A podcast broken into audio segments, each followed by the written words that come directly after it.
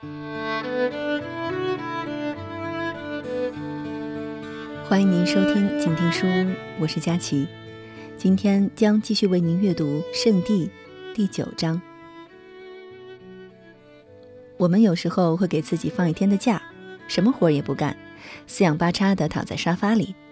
我翻看着一本书，或者给托克逊朗读我所写的小说，并征询他的意见。他望着天花板，听完后会眨两下眼睛，说他喜欢其中的某些句子。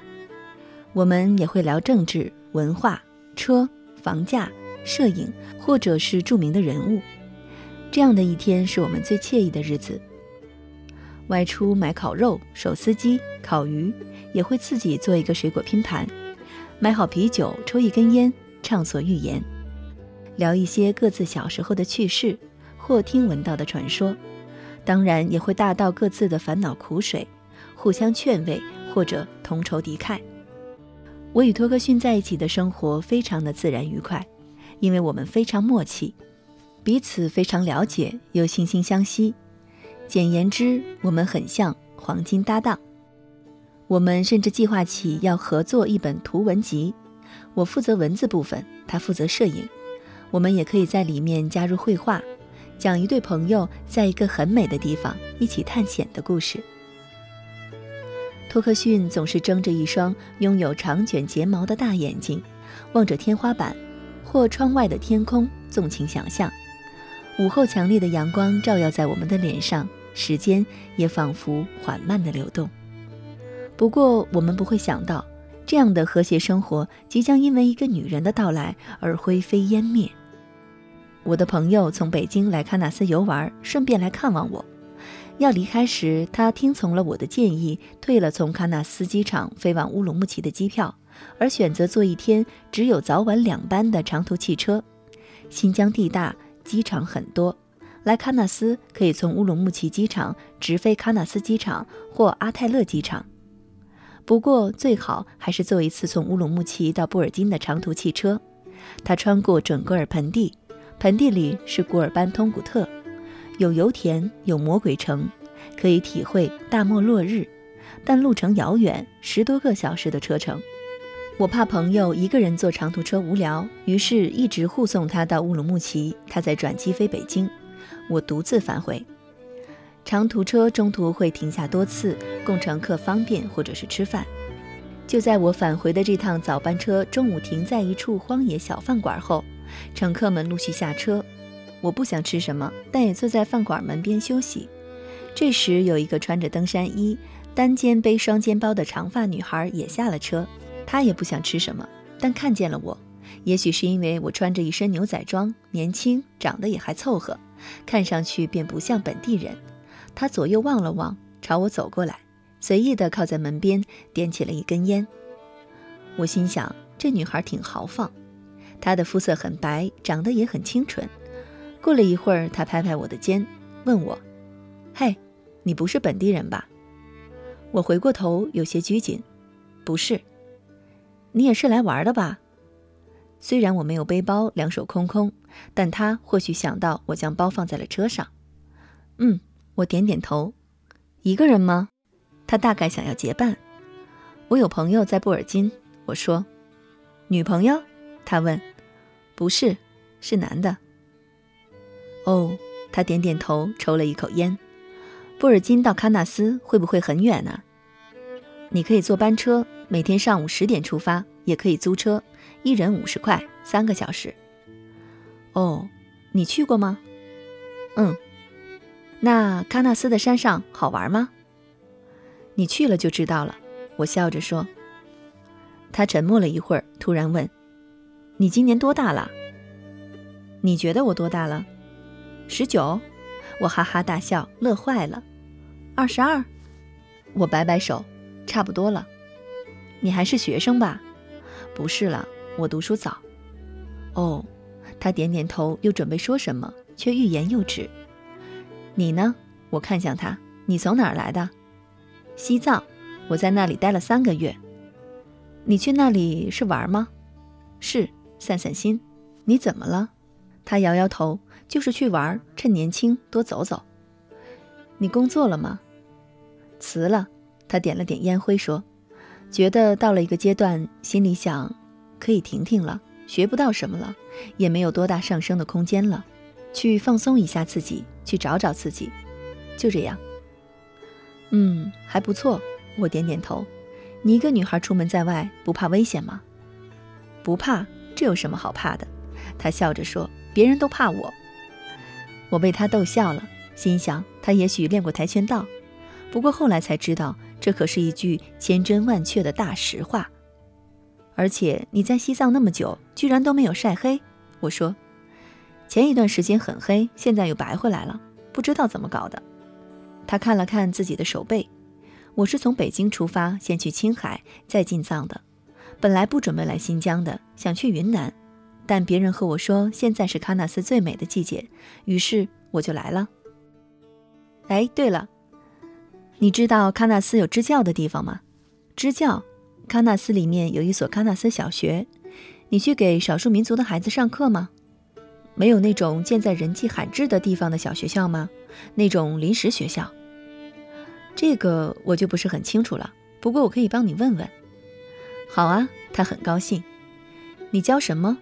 什么都可以。为什么想来这里支教？他想了想。答不出什么可以震慑人心的理由，嗯，就是想。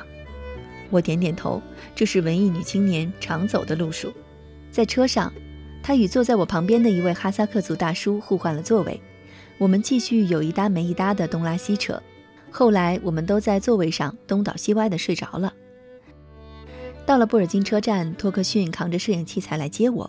他见到托克逊后，很惊讶地问我：“他就是你朋友吗？”“是的。”他叫托克逊，我说着便与托克逊打招呼。外国人？他问。少数民族？混血？我说。哦，他与托克逊打了招呼，直截了当地问：“你是哪儿和哪儿的呀？”我和托克逊都笑了。托克逊说：“中国，美国。”他点了点头，上下打量着我们，对我们的身份产生了强烈的好奇。你们是干什么的？摄影师吗？他是我说，我是写小说的，啊？他捂着嘴，继续上下打量我，似乎觉得不可思议。你们来这里是搞创作的吗？是的，我们是一个工作室的。我说，什么工作室啊？他问。喀纳斯工作室。我与托克逊异口同声，随即大笑起来。他突然很兴奋。你们住在哪儿啊？我指着前方长街的白楼说，我们住在那里。就你们两个吗？他问。是的。我能去看看吗？他欢快地问。来吧，我与托克逊都很好客。他非常开心，一路上问东问西。我们上了楼，进了门。他边参观我们置办简单的工作室，边问道：“你们究竟是为什么单位工作的？”我们耸耸肩：“为喀纳斯。”他回过头来，脸上透露出惊奇与敬佩的神色：“你们很喜欢这里？”他问：“对，这里很美。”我们说。他赞赏的点点头：“不错，你们很棒。”他竖起了大拇指。随后，他逛回到客厅，将背包卸在沙发上，如释重负地往沙发上一坐，直截了当地说：“那么，我也想为喀纳斯做一点贡献。”嗯，我们走到他面前，不明白他的意图。我能不能加入你们？他睁大双眼皮的大眼睛，笑着问道：“加入我们？”我与托克逊面面相觑。对他郑重地说：“我觉得你们这里实在是太棒了，我真的很崇拜像你们这样的人，在一个自己喜欢的地方，一个很美很美的地方，做着自己喜欢的事情。这也是我一直以来的梦想，但是却从来没有实现过。你们太棒了，了不起！我终于遇见了像你们这样的人。”他简直要跳起来，收下我吧，他恳求地说道：“让我住几天都好，我可以出房费。”可是你住在这里要做什么呢？我问。我也是多才多艺的，他自信地说：“我想体验一下你们的生活，这也是我的一个梦。我感觉自己其实就像你们这样的人。你不怕我们是坏人吗？”我笑着眯着眼睛问。“你们绝对不是坏人。”他也眯着眼睛，胸有成竹地说。而且，如果你们真的是坏人，我就要让你们变好。他自信满满。可是你睡在哪儿？托克逊问。他扫了一眼两间卧室，然后拍了拍身边的沙发，这儿，这可是我的沙发床。我突然被激起忧患意识。我们可以换着睡。他笑着，在得寸进尺。我与托克逊对望着，都不知道应该怎样处理这位可爱的女孩。收留我吧，他诚挚地说。我真的很喜欢你们，喜欢你们的工作室，喜欢你们正在做的事，还有那一颗心。交个朋友吧。他伸出了手。我看了看他坚定的手。嗯，交个朋友。我伸出手，托克逊也从牛仔裤袋里掏出了手。我们轮流与他握了握手。握了手之后，我们就不能毅然决然地拒绝朋友。于是，我们的喀纳斯工作室多了一位朋友，一位女朋友。不过，我们一直都是好哥们儿。她叫苏纯，比我大三岁，比托克逊大一岁，成为了我们这里唯一的女人，也是年纪最长者。不过，她的内心实际上与她的名字一样，充满纯真。她之前在谷歌的一家中国代理商处工作。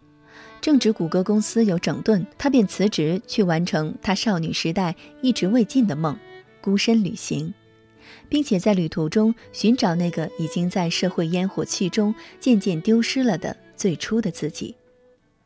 可是很显然，直到来到喀纳斯，在寻找到他自己之前，他首先找到了我和托克逊，再带着我们一起寻找他自己。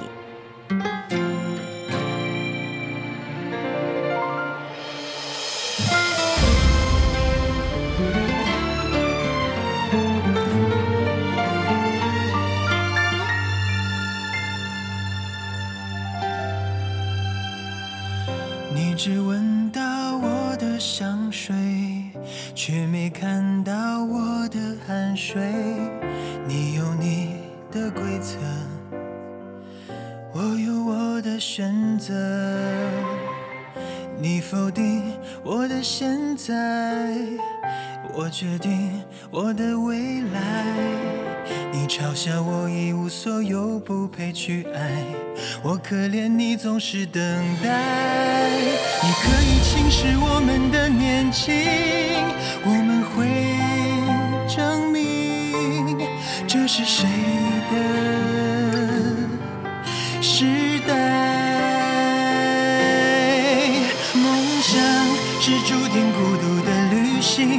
上少不了质疑和嘲笑。但那又怎样？哪怕遍体鳞伤，也要活得漂亮。梦想是注定孤独的旅行，路上少不了质疑和嘲笑。但那又怎样？哪怕遍体鳞伤，也要活得漂亮。我为自己代言。本节目由静听有声工作室出品，在公众微信搜索“静听有声工作室”或“我爱静听有声”的完整拼音，了解最新节目发布、歌单以及二零一五年的最新活动。安静聆听，让心宁静，静听有声，聆听内心的声音。